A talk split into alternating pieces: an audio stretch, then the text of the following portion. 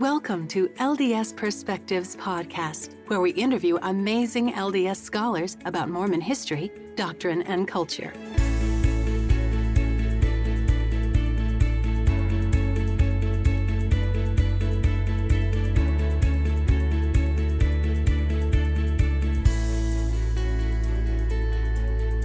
This is Laura Harris Hills, executive producer of the LDS Perspectives podcast.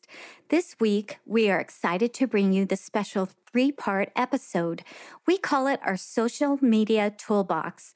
Podcasters Stephanie Sorensen and Nick Galieti sat down with Michelle Linford, Danae Handy, and Greg Trimble, each experts in social media, to discuss how to maximize our interactions in the online community. Hello, and welcome to LDS Perspectives Podcast. This is Stephanie Sorensen. Today, we're going to be visiting with Michelle Linford. Michelle is the executive director of Epic Deliberate Digital. It's a collaborative nonprofit focused on changing conversations and culture around issues related to kids and technology. Like many parents in the digital age, Michelle has felt the heavy responsibility of helping her children stay safe and healthy in a digital world. She is excited to share what she is learning as she collaborates with people who are trying to create a culture of using technology for good. Michelle's background is a bachelor's degree in psychology and an MBA with an organizational behavior emphasis. She has been a stay at home mom since her first child was born, but kept her foot in the business world a little bit by volunteering as a BYU undergraduate management program advisory board member, serving as a volunteer managing editor for the More Good Foundation website, and doing volunteer work as an online community administrator. She's also worked as a part time nonprofit director and currently serves as the executive director at Epic. She and her husband Matt have been married for almost 20 years and they have three teenage children. So she's very familiar with applying these principles in her home as well. And we are excited to have her with us. Thanks for being here, Michelle. Thanks for having me. I'm really excited to be here. Michelle, let's kind of go back to a little bit of what you mentioned in your biography information. You have volunteered in the pornography prevention space, and so you're aware of the dangers and concerns that parents have. Let's start there and talk a little bit about the culture of danger that has so many parents anxious as they try to navigate the technical world with their children. I don't think there's a parent alive that can't sense that, especially in the church, because we value chastity and morals so much to live in a world where highly graphic sexual content can be accessed at the click of a mouse often or the click of a swipe or these different technologies that we have and often accidental exposure to really bad material can happen at very young ages. And this is a serious problem. It's something that experts around the world are wrestling with and concerned about I associate with many of those people. I'm very concerned and aware of those dangers. The statistic that I've heard is 86% of accidental exposure happens at home. And so we as parents do have a responsibility and feel that weight, I think, where technology really is advancing much more quickly than any of us can really keep up with. Yeah, and I would add to that, in addition to the danger that parents feel as far as content that their children might come across. There's also a sense of anxiety about the kinds of relationships that can be formed through social media networks, some of them potentially dangerous. And then also the danger of just technology overexposure. We're constantly worried that they're spending too much time on their screens or that they're ignoring other priorities and things like that. So when you have fears for safety, fears for development, fears for scarring because of things they can see, then all of that adds to that sense of anxiety. Absolutely. So the question at that point becomes how do we begin to navigate through those fears when technology and social media and online relationships and things like that are part of the reality of our children. We have to deal with that. Where do, where do we start? I think we start there. One of the dangers that we face as parents is to pine for days gone by. We're taught scripturally that the Spirit teaches us things as they really are. And I think we have to face things as they really are. In our children's world, they aren't growing up the same way we did. Unless you're a young parent on that border between the millennials yeah, and yeah. the millennials who are starting to raise families now. Most of us had a very different childhood and I see a lot of parents pining for those days. Oh, and children should just be outside. Now, I'm a big fan of that, but I think we need to be careful about not plugging in. We want our children to unplug a little bit more. Maybe we need to plug in a little bit more to the reality because that's where we're going to get guidance is if we're dealing with things as they really are. And so that would be I think the starting point is okay, face it square on, and then start to figure out what that means for you and your home and your parenting. I just want to add that I think another challenge that parents face is that there are a lot of voices out there telling us how we should be handling this. We don't have firm answers. This is a little bit of a pun, but you know, we're trying to pin down a cloud here. and the cloud and all of these technologies, th- there's no formula here we are discovering and creating and making mistakes. And I think engaging with that mindset of, we're not going to do this perfectly, and that's okay. To embrace that instead of to fear it. To fear, yeah. which is the natural reaction. It is. And we fear what over- we cannot control. Yeah, the overwhelm is real. Like you said, there's so many different facets. It isn't just safety, it is time and energy and okay is this taken Focus. away from quote unquote real life relationships I think the more we can see it as part of their real life rather than this separate thing and figure out how that can and should be integrated is really important if we can get to the point where we're willing to acknowledge this is the world that our children live in and we need to better understand it and we need to approach things with that sense of reality, can you give us some ideas about things to discuss in healthy conversations with our children about the use of social media or other tools? How do we kind of talk to them in a way that we're just not constantly regulating? My son is now 18. A couple of years ago, he's like his mom. He's more of a night owl and he was fiddling on his computer watching videos and and I was starting to get agitated. I'm tired, go to bed. Right. Because of my work, I stopped myself from just chiding him. And I decided to sit down next to him and say, "Hey, tell me what you're doing." And what he was doing was watching some history videos that were actually very valuable and we he shared some of them with me and it became a relationship moment rather than this screen time management moment. It's not easy to do it was something i had to switch something in my brain and my body because i could feel the adrenaline even i even remembering the moment i can feel yeah i can feel the agitation. We're so concerned about them and their relationships and whether they're building them we need to start with that same principle. Okay, this is about my relationship with my child. I really hope that we can, as we move forward in this technical age, that we can reclaim our role as parents. I think that because of all the voices around us and the panic that we feel and the overwhelm and the fact that apps change regularly and the app of focus or the app of concern or, you know, whatever the new latest problematic thing, we have these headlines around us that grab our attention on our social media can we pull back and say, what is my primary role? My primary role is not technology manager. I don't need to be a technology expert. I am the parent of this child. I'm here to nurture this relationship. And if we can start there, I think it can make a big difference in engaging with a mindset that's more centered and more deliberate and focused. So, using that model, let's approach it from a scenario standpoint.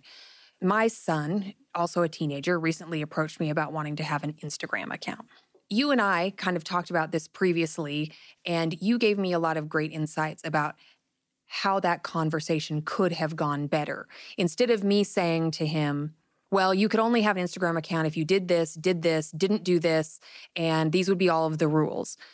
You suggested having a conversation built more around questions. So, can you share the kinds of questions that are an important part of healthy conversations about social media or other technology use? Sure, I can definitely share. Now, of course, there's the disclaimer here that I'm no more an expert than anybody else. I just happen to be in this space. So I think about it a lot and I interact with a lot of people who help me you know sort through this as a parent myself but i was just recently listening to a ted talk actually about how social media is designed to grab our attention in this ted talk it was interesting he used the word agency that we're losing agency without even realizing it because the money making is in the more that they can get our attention, the more the advertisers have their. Our brains are being hijacked there, it's what he said is this is not accidental. Right. The decisions that are being made about how these tools are being created are not accidental. They're very deliberate. And given the way our market model works, they make sense. This isn't malintent. Right. I think in most cases, I think most people who are in the space are well intentioned, but there are just unexpected consequences that come with this, these emerging technologies. And I think that will continue to be the case. So, how do we bring that back home? If we can engage our children, especially, we're talking about social media today.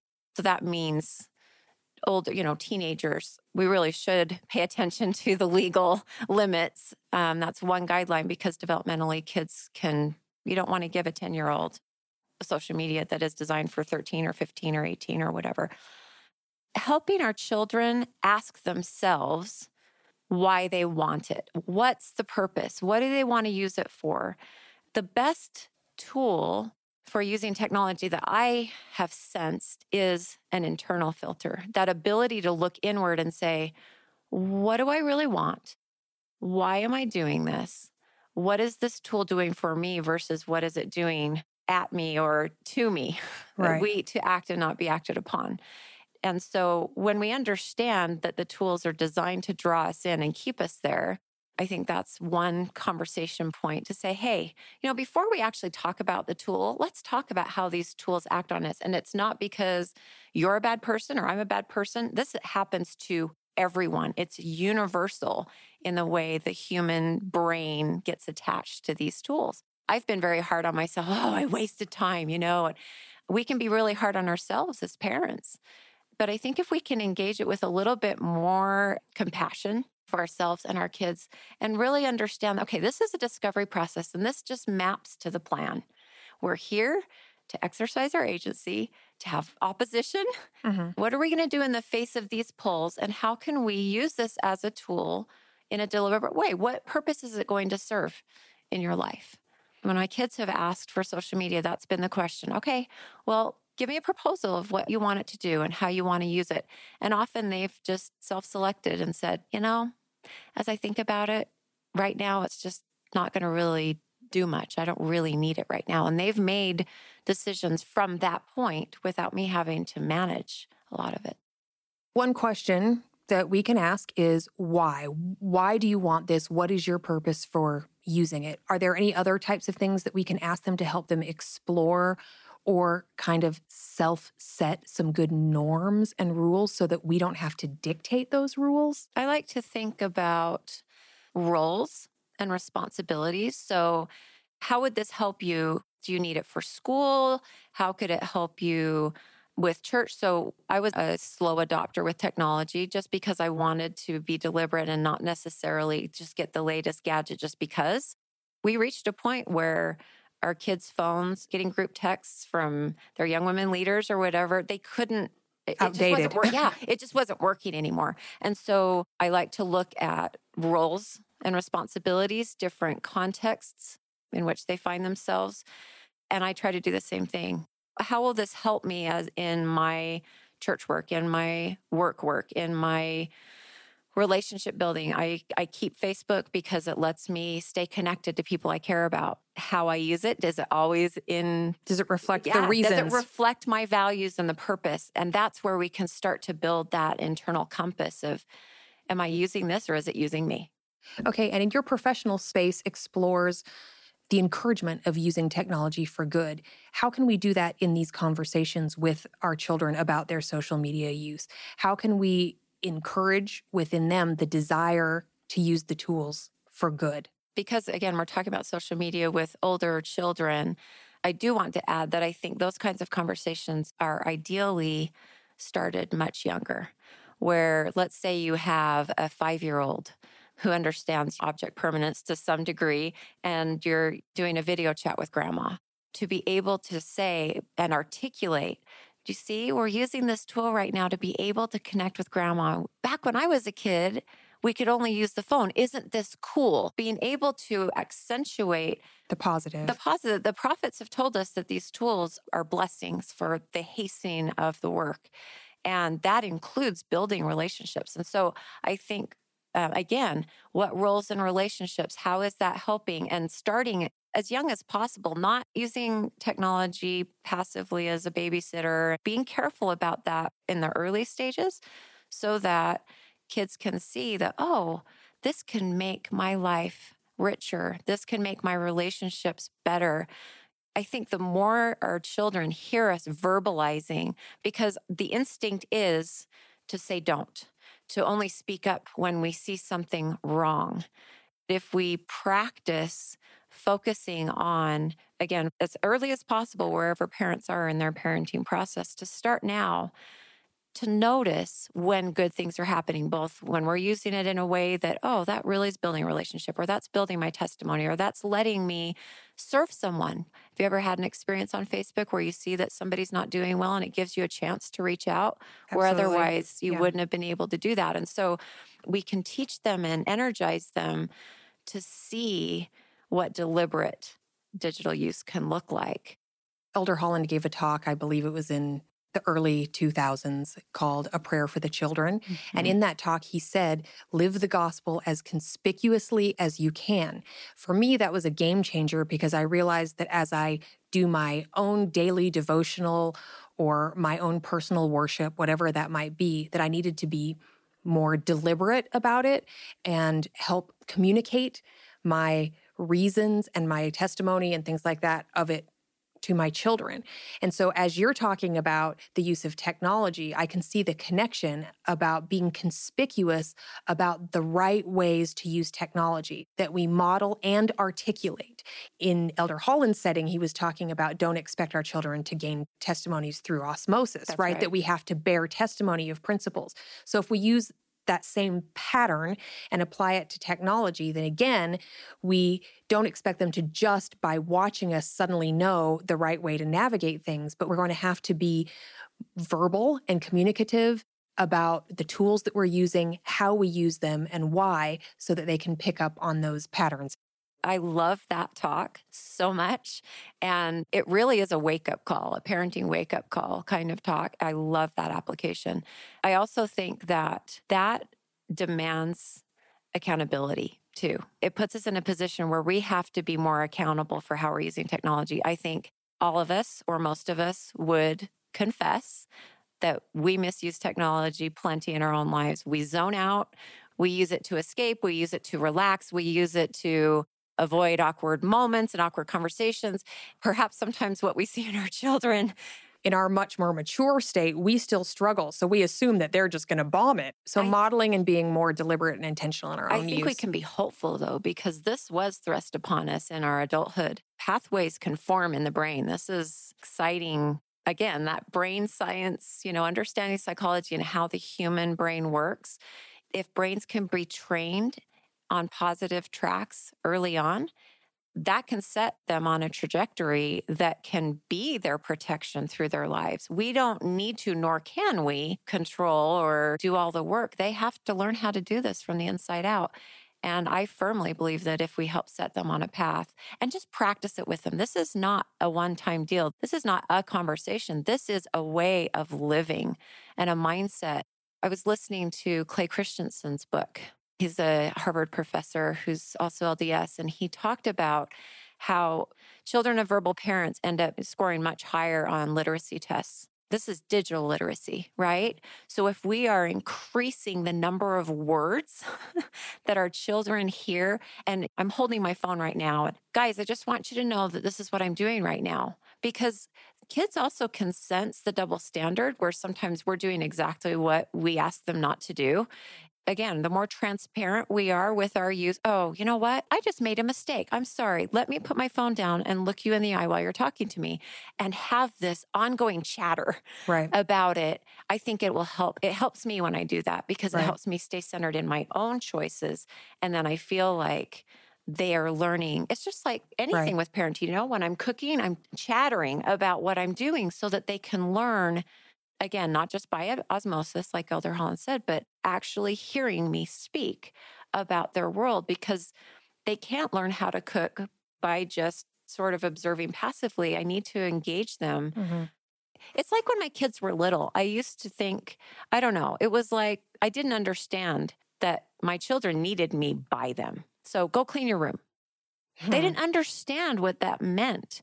And because I didn't understand how a five year old brain worked, then I'd get frustrated because, well, that's I not what a clean you. room. Yeah. yeah. What they needed was a mom who was there. Okay, well, let's fold these up and put them in your drawer. And that's the, the same thing our kids need with technology all throughout their lives. Let's be by their side, discovering with them, chatting with them, and also learning from them. We can go to the experts about what's happening out there and the latest app.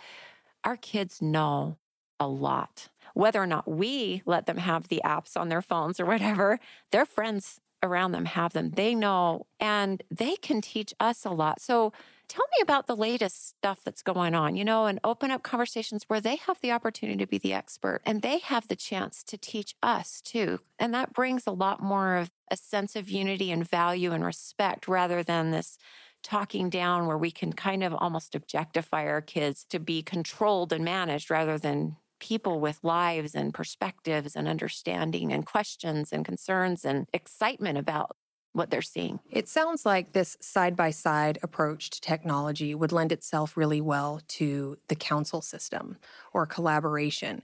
How have you found that framework to be a good fit for discussions about technology? We engage the council system when we're in over our heads, basically, when something is running a ward or a stake or a family is bigger than we are.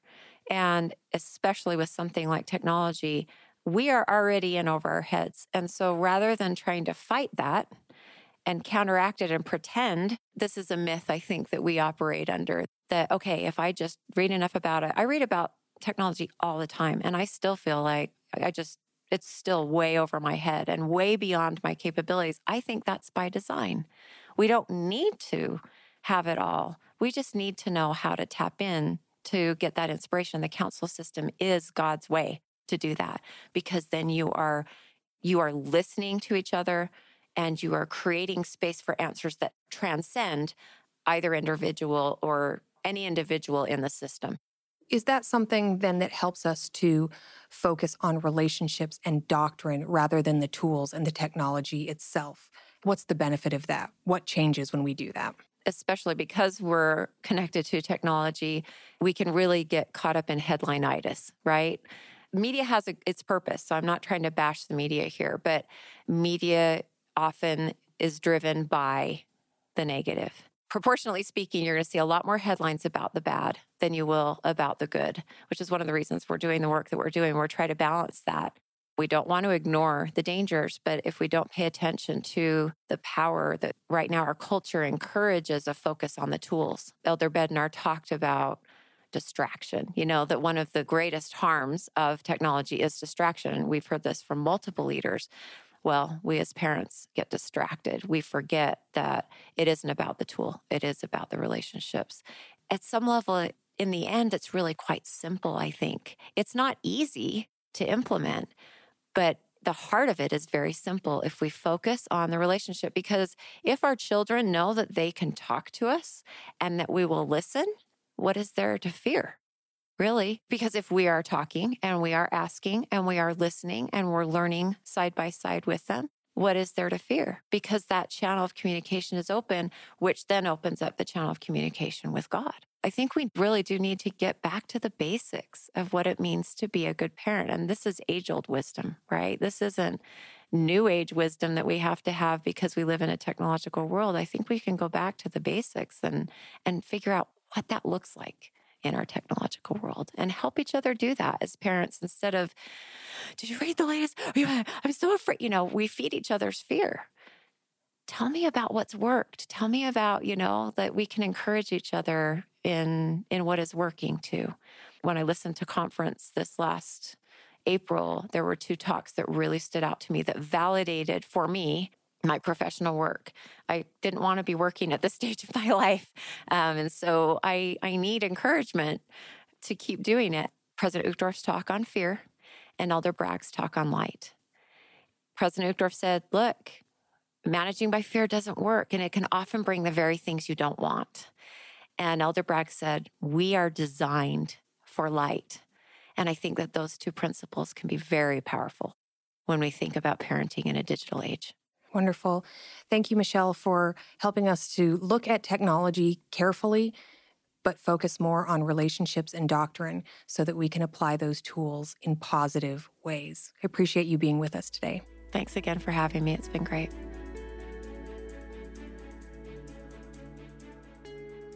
This is Stephanie Sorensen, your host and we are visiting with Danae Handy.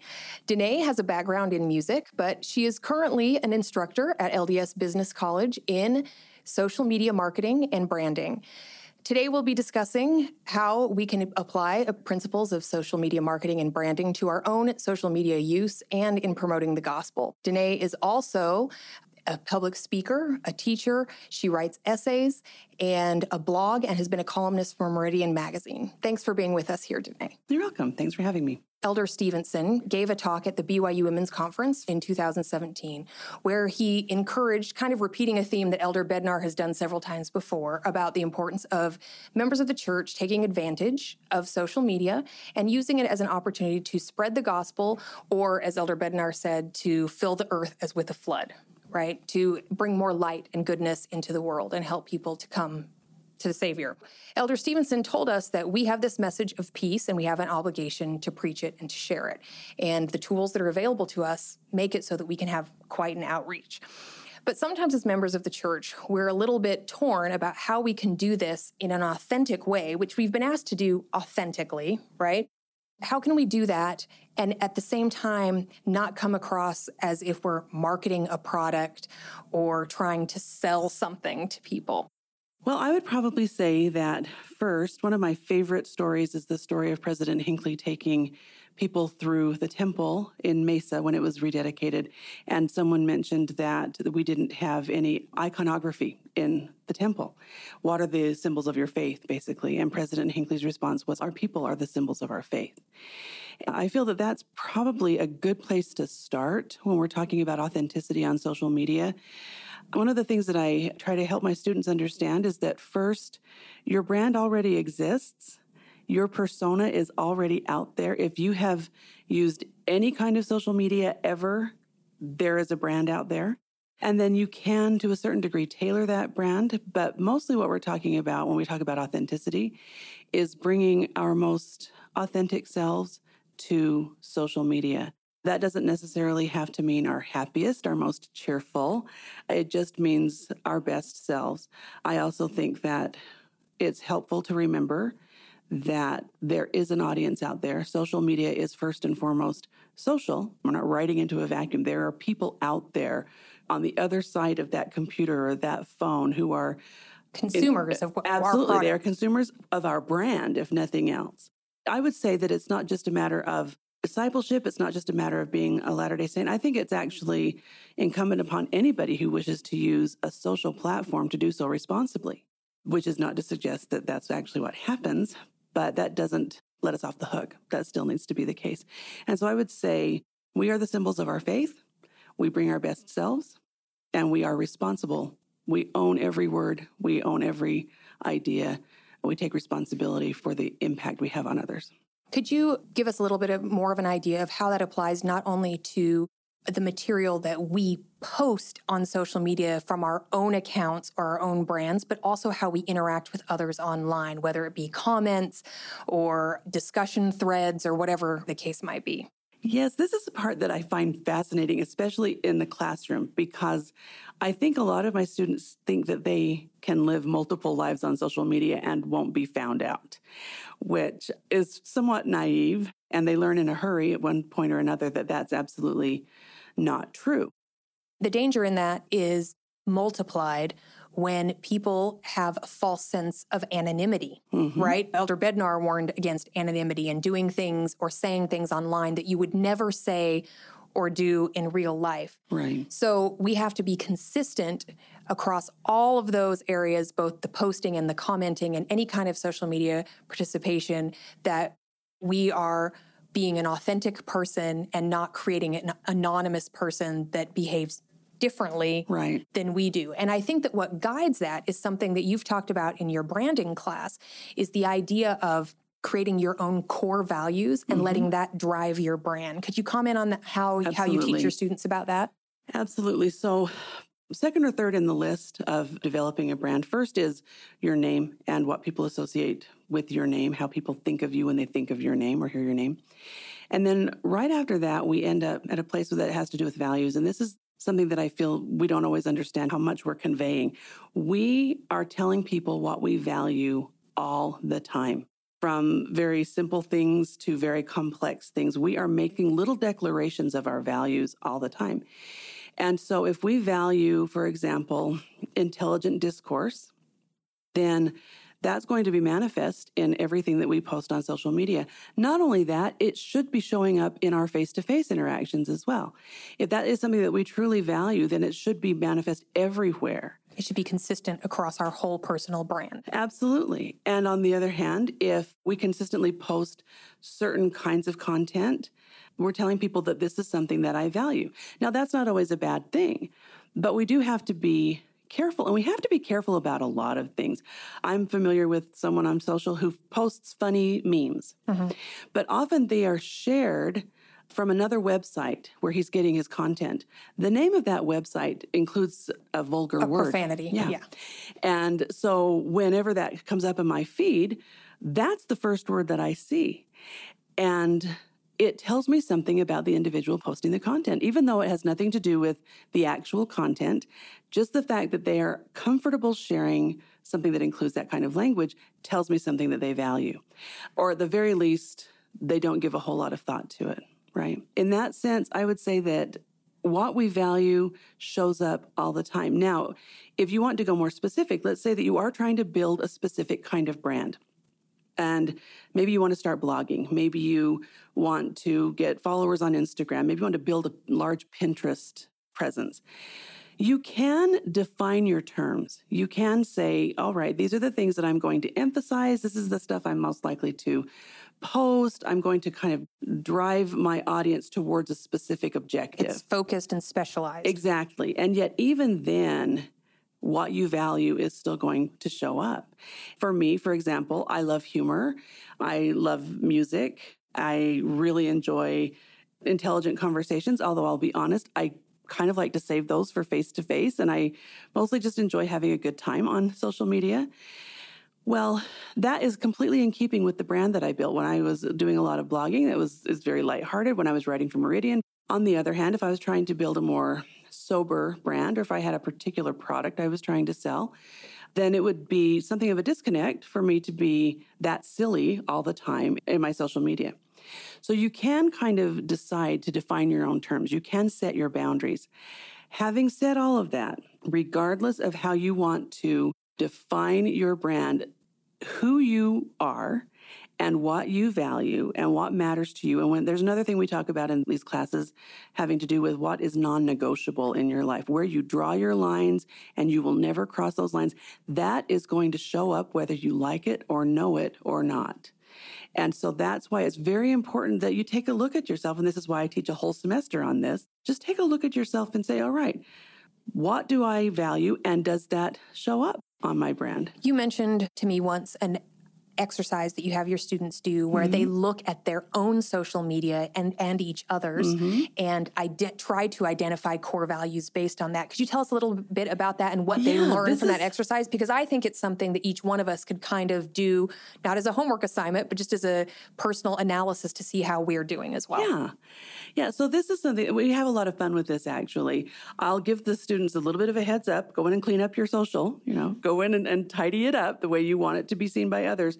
And then I'm going to assign you partners. And what I want you to do is I want you to tell your partner, and I think that this is perfectly fine. Tell your partner what you hope they see on your social. What do what do you hope is coming through? What are you claiming your values yeah, are? Yeah, that this is my brand and this is what I hope you see.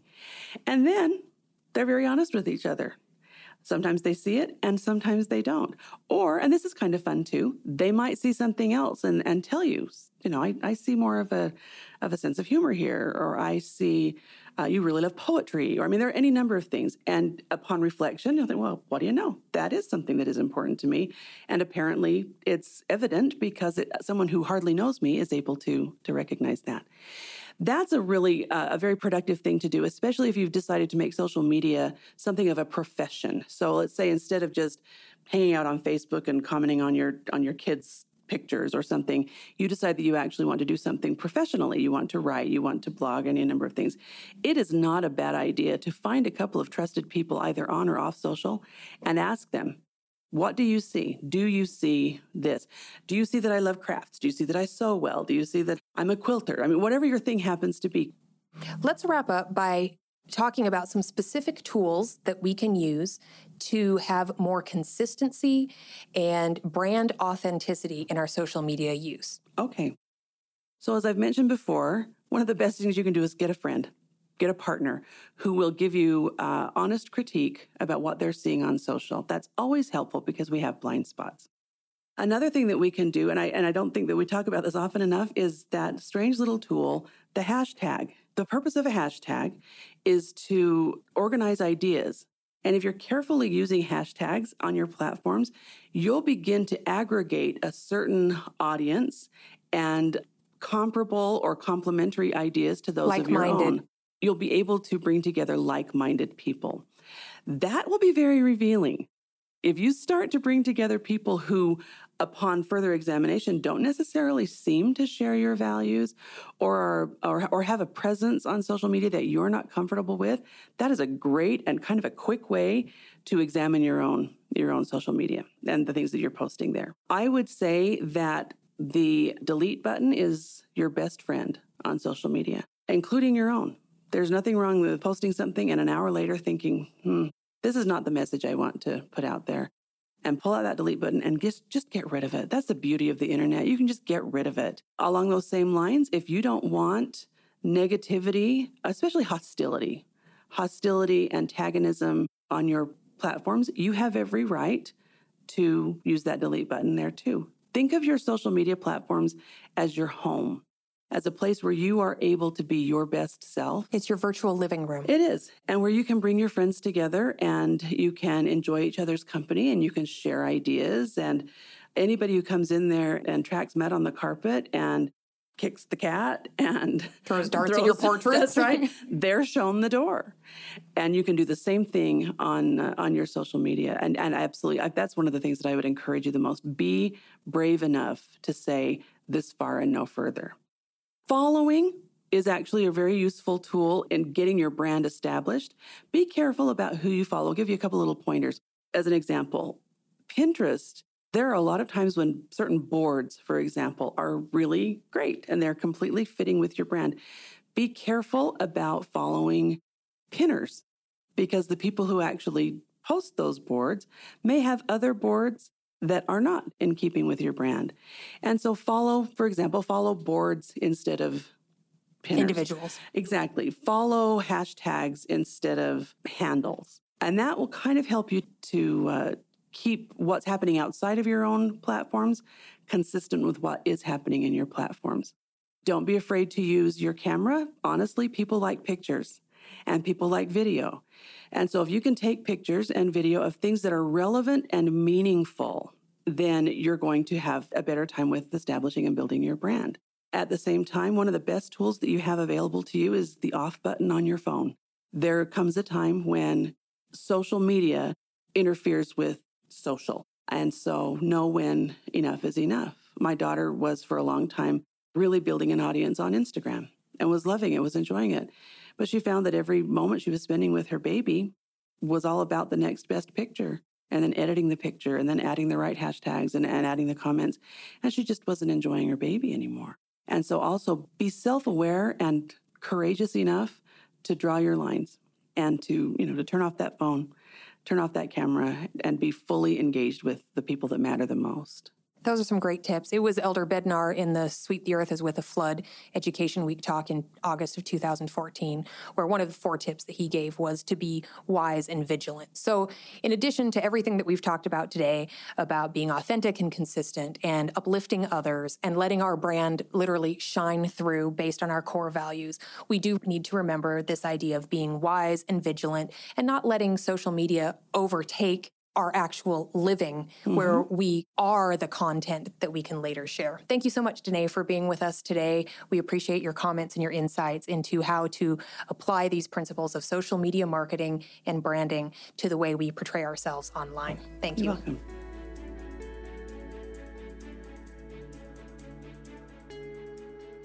Hello, my name is Nick Galieti with our guest Greg Trimble. Greg Trimble is an entrepreneur, member missionary, father, blogger, and digital marketer. He founded an internet marketing agency in Southern California.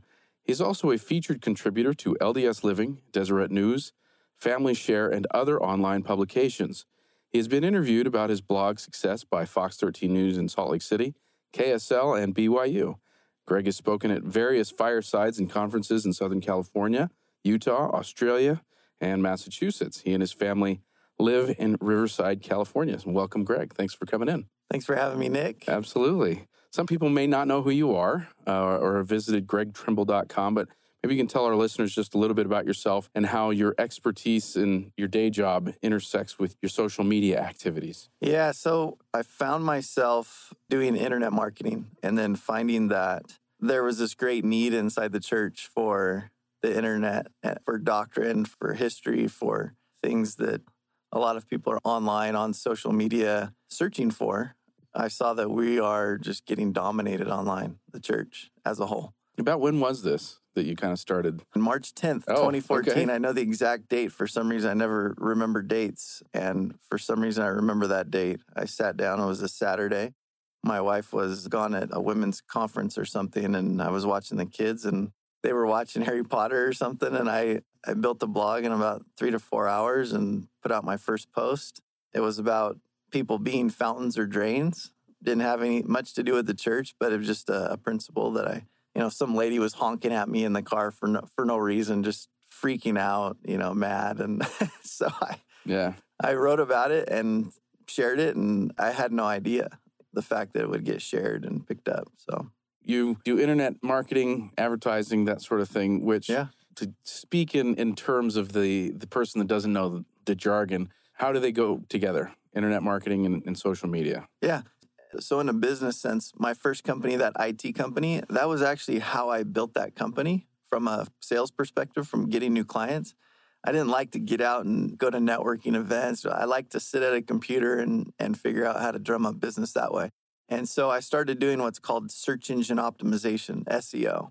And what that means is that you write articles so that you can find yourself at the top of the search engines for certain terms. I did that for about a year and found ourselves at the top of the search engines for about anything we wanted to rank for. And that was actually my first introduction to internet marketing. I was able to build a business using internet marketing techniques and then was able to sell that business because it grew so fast. And then that translated into wanting to do those services for other clients. And then that translated into I want to write to help people and uh, affect people's lives. Here you are now wanting to do your own blog, and that kind of is a transition in a sense because you're doing SEO for, in part, your business, your businesses. Right. right. But now you're also adding in the idea that you're doing this for church related subjects and, and those exactly. sorts of things from what we could tell, you've received over 7 million page views mm-hmm. to your blog, and you have tens of thousands of social media followers.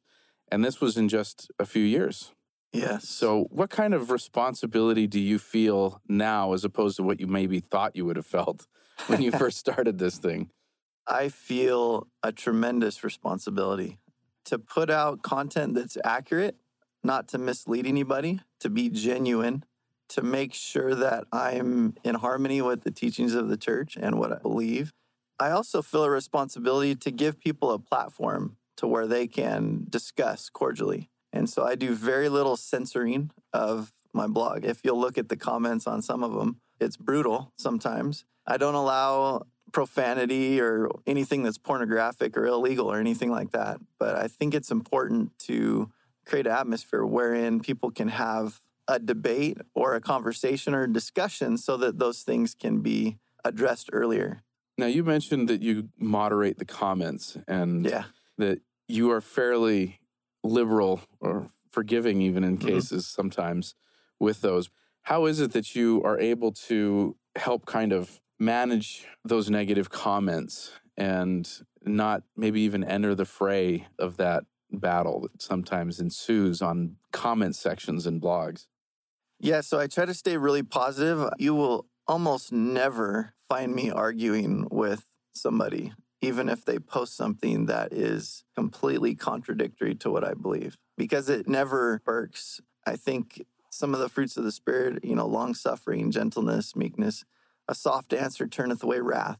I try to create a dialogue with people, and I've actually seen people that come at me with things very hostile actually have their entire countenance changed to where there's a more open dialogue. And so that's what I try to do. Some specific things is I don't allow links to sites. We call it link juice. That's a form of search engine optimization. It creates a backlink wherein that will drive up a site that that I don't agree with. So I, you know those things. But so you don't allow any any links for the most part. Okay. That's links. That's not content. Okay. You can post content that I don't agree with, but links that go to sites that I would consider unsavory or sometimes dishonest or things like that, then I try to refrain from those. Might even be some people out there that are wanting to start their own blogs. Yeah. And there are people thinking that they're going to put up their blog and they're going to get 7 million page views. Yeah.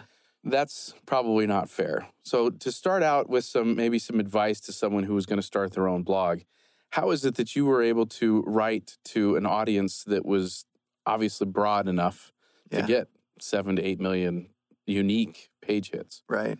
I'm glad you actually bring that up because the very first blog that I wrote had nothing to do with the church. It had to do with just core principles of being a better person. Some of the other blogs that have gone viral are blogs that had nothing to do with Mormonism, the church. Again, it's just a very broad, principle based topic. One of the blogs that went the most viral, which I felt created a pretty big impact with people, was a blog about Carl's Jr. and their commercials. That was a blog that hundreds of thousands, it's probably 700,000 or so people. And it, it set off a, a tweet storm with a tag that was embedded in the blog that tagged Carl's Jr. about the fecundity of their commercials, right? And there were a lot of people, both inside and out of the church, that found that, evidenced by a lot of the comments by people that were not LDS, but that still found those commercials revolting. I wrote it from the context of my kids were actually at a restaurant where these commercials were placed in front of them at a kid's restaurant. You know, it was strange.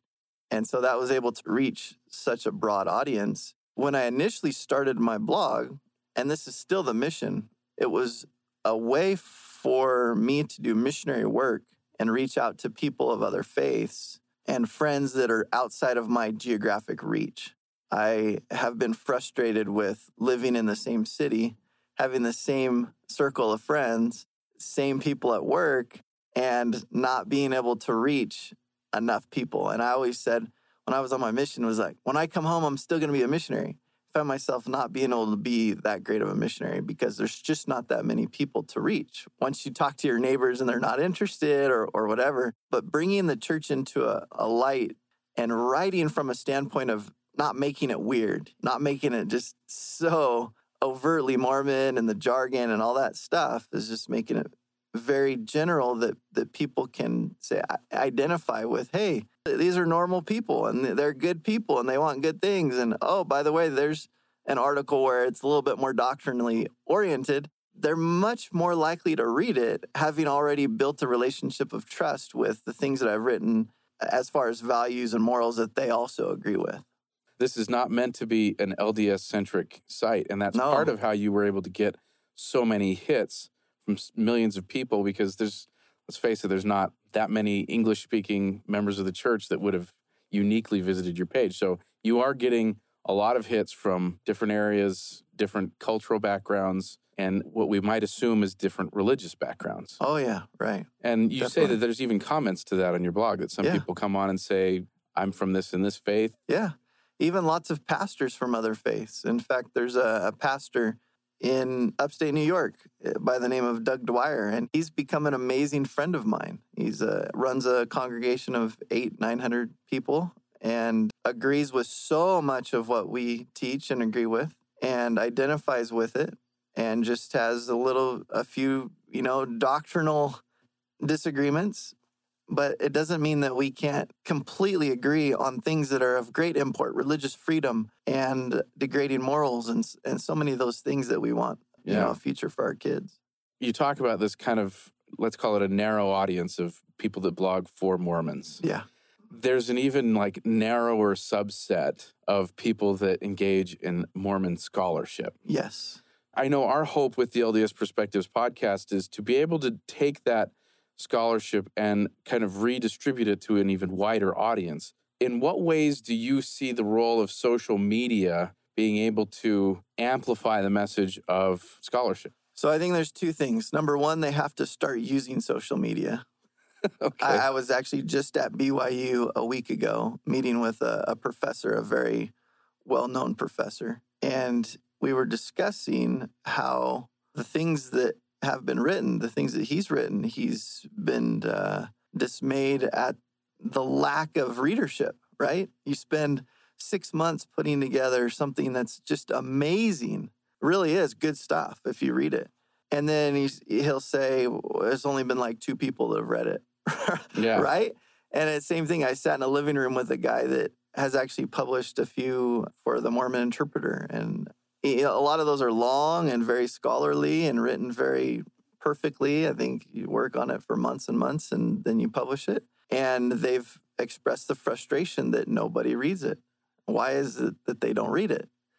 It's because they're not on social media, and it's because some of those things are written in a tone and with jargon and with a technical way about them that isn't conducive to people out in the world with generally an average of a sixth to eighth grade education, right? If you had institute directors and CES teachers who are teaching the gospel daily get online and blog and then use social media to put their lessons out and then to do it in a language and in a jargon that people can identify with, you would see the gospel spread online quickly. Because they know how to talk to that. Yes. Demographic. And to teach it in a way that people will identify and understand with. I get the grammar police on me a lot. And that's because some of the things I'll write, I'll take 15 to 20 minutes, 30 minutes, maybe an hour to write. And I'll miss a couple things here and there. But I also will go through and read it. And instead of looking for things to make more technical, I'll actually find things to make less technical. One of the best pieces of advice I got was from a professor in my last year of college, English professor in business college. And she said, write as if you were having a conversation with people. I mean, the way that we're talking right now, That's how you write. that's how I write. That's how I want to write. What you see is a lot of people, the way that they have a conversation with somebody, they don't write that way. They start writing very methodically and very technically, and there's no conjunctions and you know. And so I'll actually go through and say, "Oh, d- do I sound like that? If I don't sound like that, I'm creating a conjunction." See, You're gonna I, put I one just said right now, "I'm," right?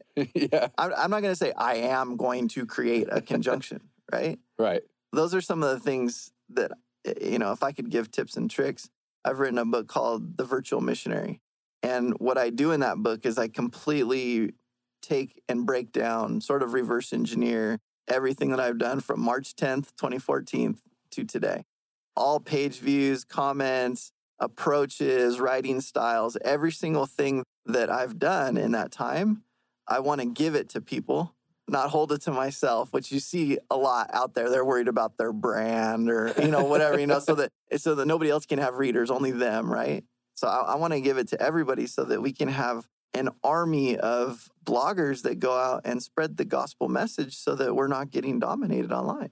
And so I give away uh, search engine optimization tricks and tips and and structure and blog and all, all the things that you could that anybody could ask for. And because when I go and speak at these places, that's the question I'll get is I want to do this, but how do I get started? And there's no way I can take 30 minutes to do it. So I've put it together in sort of a manual that people can follow when they're starting. Curious more about this virtual missionary book. And obviously, you can't give away too much Yeah. because it hasn't come out yet. But I'll give away as much as you can if you have like 12 hours of podcast. There you go. but for me, I know how when I was a traditional missionary, an in person missionary, Yeah. as opposed to a virtual one, that there was a certain number of comments that I would get and And I would have to learn how to kind of shake those off, move on, find the next person. As a person that engages online, virtual missionary, as you coin it, you still get comments.